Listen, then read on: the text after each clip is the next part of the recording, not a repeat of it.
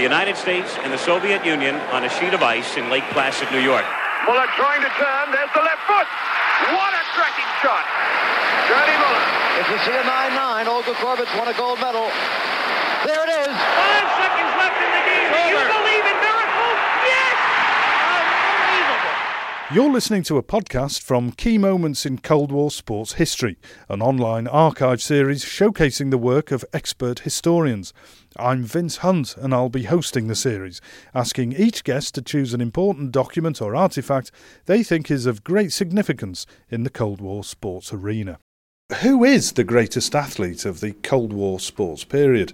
There's no doubt in one man's mind, I am the greatest, even if he is talking about himself. That's Cassius Clay, better known to the world as Muhammad Ali. His rise to global stardom and to become heavyweight champion of the world began during the Cold War. But what's he got to do with the Cold War? The man who can answer this is history professor at Loyola University in Chicago and also a highly respected author who has a great knowledge of the turmoil of American society in the 1950s, Elliot Gorn. Tell us something, though, of the turmoil in American society that Cassius Clay came out of. Cassius Clay is from Louisville, Kentucky. Uh, grows up during the very beginnings of the of the civil rights movement as it comes as it's comes to be known.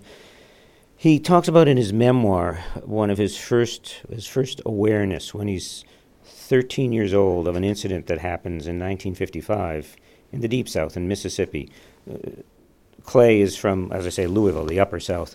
He talks about the Emmett Till murder, uh, which takes place in 55. As I say, Emmett Till is a kid from Chicago, almost exactly Clay's age, 14 years old. He goes down to Mississippi to visit his relatives. He still has kin in, in Mississippi. Um, and as the story goes, he goes into a local crossroads store and um, uh, uh, whistles at a white woman uh, who he finds pretty. And three days later, her husband and her husband's brother come and kidnap Till, and basically they torture him and murder him, throw him in the local river, the Tallahatchie River.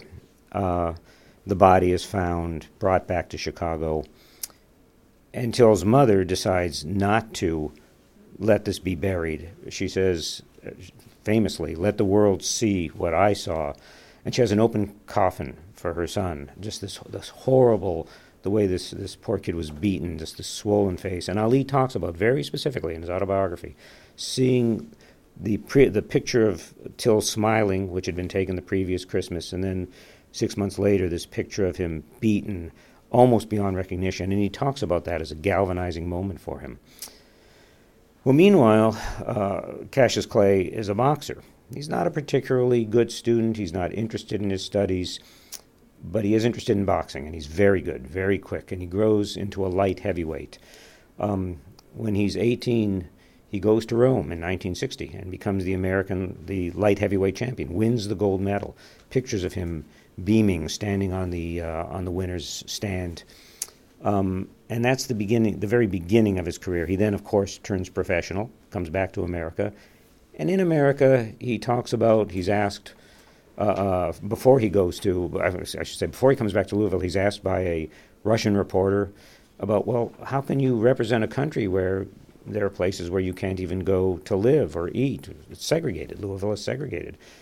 And Ali says something like, Well, we have good people working on that, and I would certainly rather live in America than your country, or words to that effect. So he starts out as this sort of standard issue, nationalistic, good uh, uh, uh, American athlete. Um, he turns pro.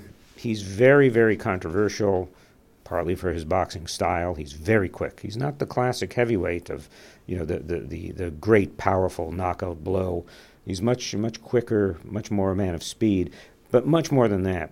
Again, this is an African American man in America in the early '60s, and he's not quiet and grateful in the mode of Joe Louis, the way a, a black athletes pretty much felt they had to be, for the most part. Um, no, he's boastful. He talks about when he'll defeat his opponents. Uh, he he tell he he rhymes. He tells his his predictions of of uh, what's going to happen in a fight in poetry. So he's not a popular champ in that sense with white Americans. Of course, he's very popular with African Americans. Um, but he becomes a pro, fights for four years, wins every fight, and finally he meets a man, the champion, Sonny Liston, uh, in in 1964. And uh, Clay, um, no one expects him to win. He's a seven to one underdog. Liston is a uh, truly does have a is a great puncher. Um, Clay defeats him and even defeats him rather easily, to everyone's surprise. And the next day, uh, Cassius Clay declares, "I'm a member of the Nation of Islam." Uh, what's seen by, especially by white Americans, as a radical religious sect the, uh, uh, believes not in integration, as is the mode in 1964, as the Martin Luther King uh, uh um, uh, uh, position. I'm a member of the Nation of Islam. We believe in separation of the races. I'm not a Christian. I follow Allah. And the place goes nuts. every reporter, not every reporter, most reporters condemn him, see him as a representative of hate, but he insists on this position. He's very, very clear about this, um, very, very fervent in his belief. Um, uh, the Nation of Islam is an odd religion. It's a, it's a relatively new religion. They believe some, there, there is a theology that's a little bit odd. Um, uh, that white, the white race is created by a mad scientist and so on. Um, but it's a very, very interesting religion in terms of that moment of racial relations in America. And it is a place, very much a, a, a religion for the poor. It's a place where many, many African Americans uh, uh begin to see a notion of a life for themselves that's separate from white America and dignified. Uh, and Ali is, this appeals very much to Ali. I think uh, at this moment, let's pull apart this social and political context of, of the black experience in American life and just put that into a context of, of the Cold War because at the same time as as you say uh, the Nation of Islam you've also got Malcolm X uh, you've also got the politicization of, uh, of John Carlos and and the Black Power movement. I mean people in the black community are starting to think beyond their position, aren't they, at this time? And that is one of the Achilles' heels of America during the Cold War. Absolutely. Uh, uh, and you, you almost can't separate them out from each other. Um, Ali, uh, becoming a member of the Nation of Islam, it's actually, it is Malcolm X who becomes his friend and really converts him, really speaks to him. Um, he's a follower of Malcolm X and also of the head of the Nation of Islam, Elijah Muhammad. Uh, those two do have a falling out, and, and Ali uh, uh, continues to follow Elijah Muhammad. Um, but the point is, yes, this is at a moment of uh, this is at a moment in America. 1964 is the very year when, for example, the Civil Rights Act is passed. Um, uh, the following following year, the Voting Rights Act, and yet people are starting to think, well, wait a minute, those are important. Basic civil rights are, are essential, but that's not enough in and of itself. Um, this is also about work. This is about how we live. This is about how we think about each other, black and white, in America. So Ali is in the middle of this maelstrom. He really is is thrown in the middle of it. This controversial figure. As I said, he's not a well-educated man. He didn't care much about school. When the army tests him, and this is where we're getting to in the Cold War, when the army tests him. Uh, they they find they say that he has an IQ of 78, way below average way below their cutoff for induction into the Army. Uh, he gets he, he's declared uh, uh, uh not 1A, which means you'll be drafted. Um, this is in 19. This is this is initially. But then his draft status is changed. His draft status is changed because the Vietnam War, after 1964, is beginning to uh, kick up and demand more and more troops. They reclassify him 1A. He's eligible for the draft, and that's when a, it's a story that the New York Times reporter Robert Lipsyte tells about how Ali is being asked all day. Reporters are calling. There are reporters around his house. What are you going to do now? You're 1A. You're going to go? And Ali simply says, I got no quarrel with them Viet Cong.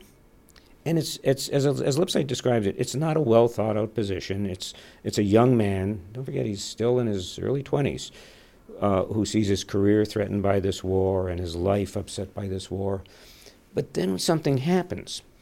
That, that, that, that, that moment when he says, I've got no quarrel with, with them, Vietnam, uh, them Viet Cong happens in 1966. In the next couple of years, Muhammad Ali really starts to educate himself, be educated by others, read, think about it, and he really stakes out a position against the war. And it's exactly what you're saying. It's a position that has little to do with the conventions of Cold War politics in that era. Uh, the Viet Cong are communists, we have to stop the communists, the dominoes will fall. All of that that's going on in, in, in the political discourse of the time. Ali's position against the war is quite explicitly about race in America. It's about the fact turning back to that quote that he first had in 1960, we got good people working on that. Well, no, we don't have good people working on it. Nothing's happening. Um, there are places in Louisville that I can't live, where I can't get can't get a sandwich. How can I go 10,000 miles? And he's very articulate about this. How can I go 10,000 miles to fight people when our fight is here? And my enemy is not those people in, in Vietnam. My enemy is here in America. Well, that's very true because, of course, at the same time, you have the attacks on Malcolm X and on Martin Luther King, and, and they're not just beaten up; they're assassinated. Right, absolutely. I mean, this is these are these are very very violent times, as you say. There's a context for all of this, and, um, and Detroit is in flames. And and shortly thereafter, Detroit, and, and, and before long, Los Angeles, there there uh, Chicago, there uh, riots. These are these are extremely violent times that he steps into, and he's very very he is truly hated uh, by, by most white people, certainly by the white press, by the newspaper reporters, sports writers guild. Uh, um, but he insists that he will not go into the army. He, uh, he's brought to the induction center in Houston. He refuses to take that step forward that would, you're in the army now. He's tried, convicted of being a draft, draft evader, sentenced, but before any of that happens, when he refuses to when he refuses to even consider being inducted before the trial, he's stripped of his title. His licenses to fight are withdrawn throughout America. He's his passport is taken. He cannot fight anywhere.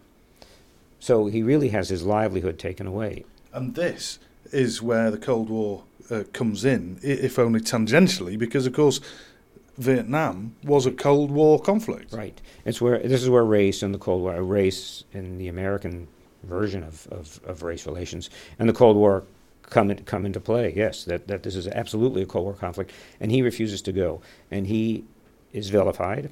Uh, again, take his livelihood taken away, and so on. And yet, at the same time, there are he does have some supporters. And time passes by. He's he's he's kept from his title he's kept from fighting for almost four years, his prime years, basically from age 25 uh, uh, to his late 20s, almost till he's 30. And in that time, uh, uh, he decides he starts to lecture at college campuses. He develops a bit of a following. But what also happens is, as the Vietnam War grinds on, we reach our maximum troop strength of half a million or so American troops in 1968, and that continues year after year after year. And Americans are starting to get tired of this war there's the beginnings of a reevaluation of Muhammad Ali that, oh, wait a minute, maybe this man was not so foolish. Maybe he knew something we didn't know. It's a very interesting, that's that, and that's the very beginning of his rehabilitation as an American hero, although today much of the politics are forgotten. Now he's just an old great fighter who stood for something and believed in it, but no one wants to discuss specifically what. Yes, perhaps uh, Muhammad Ali is better known now for uh, the moment where he stood up at the opening of the Olympics and, and he was shaking because of his Parkinson's disease. I mean, he has uh, he has transcended into something else, and um, maybe uh, today's generation don't remember uh, the rope a dope and the rumble in the jungle, and, and uh, w- both of us, I'm sure, would refer uh, any students of boxing to those fights you, if you don't mind me saying, uh, are uh, of an age to have, uh, remember those fights. Tell me your memories of uh, Muhammad Ali. Oh no, no, absolutely. I, I do remember him from when he became champ uh, in 1964 and and and uh, beating Sonny Liston. And I, I, was just a teenage kid in Los Angeles, but I remember being fascinated by him. I remember being just absolutely, Who is this guy? This, you know, this. First of all, the, the boxing style that's so different. I mean, he's he's. People think he was, for example, most people remember Sonny Liston, the champ, being larger than Muhammad Ali. He wasn't. Ali was larger. Ali was a big man. He was 6'3", 6'4", 210 pounds, but all speed, just all quickness. So that alone, and then that out, there's outrageous boasting, some of which he learned. He said he learned that style from professional wrestling, from a particular professional wrestler, Gorgeous George. So there was this kind of outrageousness. He is such a 60s figure, and, and, and in some ways anticipating the 60s, uh, and, and, and becomes so much part of that, which is, in a sense, my generation, uh, in a certain way. So, so yes, and of course the fights when he does come back, these amazing heavyweight fights. We haven't had a period of of boxing like that since, where, where George Foreman and Ken Norton and three fights with Joe Frazier and just these amazing international fights. Uh, that alone, was, he, was, he, was, he was just such a great, great boxer. And a, an amazing box office as well. Oh yeah, yeah, no, yeah, yeah. Just he was he was uh, the best in that sense, just just internationally. And as people say, I, I have no doubt it's probably still true, the most recognized face in the world. I was reading one account of fighting Muhammad Ali, what it was like to fight Muhammad Ali by another boxer. And he said he didn't fight in the way that normal heavyweight fighters would fight. He would punch on the move. Yeah, he was just again so quick. He would be he he, he literally would be there the Ali shuffle he called it. Uh, he as a heavyweight, you have to remember this is a big man. And sometimes for entire fights, he's dancing, circling around the ring, circling, circling. No one had ever seen a heavyweight do that before. Heavyweights are supposed to stand and trade blows and, and you know, peekaboo, avoid each other to the extent they can, but not dance like this. Do you think, in your assessments of this, I mean, you clearly appreciate his boxing skill. Do you think the world missed out uh, on having a huge kind of uh, Cold War encounter, uh, Muhammad Ali against Klitschko or something like that? That's a good question. You know, he had fought already. He, he was already, uh, uh by his mid 20s, when he was banned from boxing, he had already gone through so many other boxers. He was undefeated. He was so clearly the best fighter out there. And, and there, there could have been, you know, there could have certainly been fine matches in those years he missed. But it was almost, this is going to sound ridiculous, but I'm almost tempted to say it was a good thing that some years passed by when some other fighters could develop their skill and, until finally you did have these great matches uh, a little later in the 70s, in the early 70s. Uh, maybe that's not fair. A, a, great Cold War, hmm, it's hard to imagine a match that would have been a truly fine match. Well, because of course, by going pro, he took himself out of the Olympics as a Cold War showdown scenario. But it's as you say, Muhammad Ali and the Cold War aren't easy bedfellows, are they? No, no, and and and and again, that's I think that's an important thing to remember about the Cold War. One of the reasons for the Cold War to be an odd backdrop for him, if, if you were African American growing up in the American South, the border states, even in the North, really, the one thing you knew about the Cold War was that the whole anti-communist crusade of America, HUAC, the McCarthy era, the, the, uh, and so on, was often used uh, uh, the charge of communism was often used as a stick to beat any kind of um, organizing, political organizing. Um, the NAACP, for example, was often, even after the NAACP had some people on the left that were purged in the 1950s, but even long after that, there was constantly the charge, uh, if you read Southern newspapers especially, of outside agitators. This is a communist organization. Um, and if you're African American, you can't, you, you know that that has been used as a ploy, as a rhetorical ploy. You almost can't take it seriously because it isn't serious. It's, it's, it's, it's been a political stick to beat your opponents with for uh, uh, uh, opponents of the, of the budding civil rights movement. Muhammad Ali is a boxer with his confidence, with his brashness, with the Ali shuffle. I, have just been seeing those pictures in my head again as you were talking about it. Love him or hate him, and I loved him. Trying to put him into the pigeonhole of the Cold War is, is perhaps doing him an injustice. He was bigger than the whole scenario. He, he, that's something he kept doing. Um, almost any pigeonhole doesn't work. He was bigger than almost any scenario. He's really just such a remarkable figure. He just keeps breaking boundaries and and and and, and showing himself to be again almost larger than life. Um, and now, like I say, you know, since the Olympics in the '90s, he's sort of been taken up as this icon that's that we don't examine very carefully. But if you do go back to his early career as a boxer, he truly was larger than life, and, and, and, and, and not just in empty ways. He, he was a he's just a remarkable man. And so, in a way, perhaps Muhammad Ali's legacy is the fact that he is, in a way, in the bushfire of American society that that, that perhaps is, is marginalised in this Cold War. He is perhaps, if you can call Vietnam a, a sideshow in the Cold War, which it clearly wasn't, but that's where he's taking us, isn't he? He's taking us into that domestic refusal of the Americans to go to fight in Vietnam, and Muhammad Ali is one of the figureheads in that. And keep in mind, he had every reason not to do that. He had every reason to just keep his title, to not make waves. If he had gone into the army just like Joe Louis before him, he would have fought a few exhibitions for the USO for, for to entertain the troops. He never would have gone into combat. That wouldn't have happened. He had no reason to do this. There was just no reason to give up everything, and yet he insisted. This war is wrong. It violates my religious beliefs. I won't go. Uh, he had the opportunity to flee to Canada. He was not interested. Uh, none of that. He wasn't a runner, was he? No, no, he was not a runner. Not, not at all.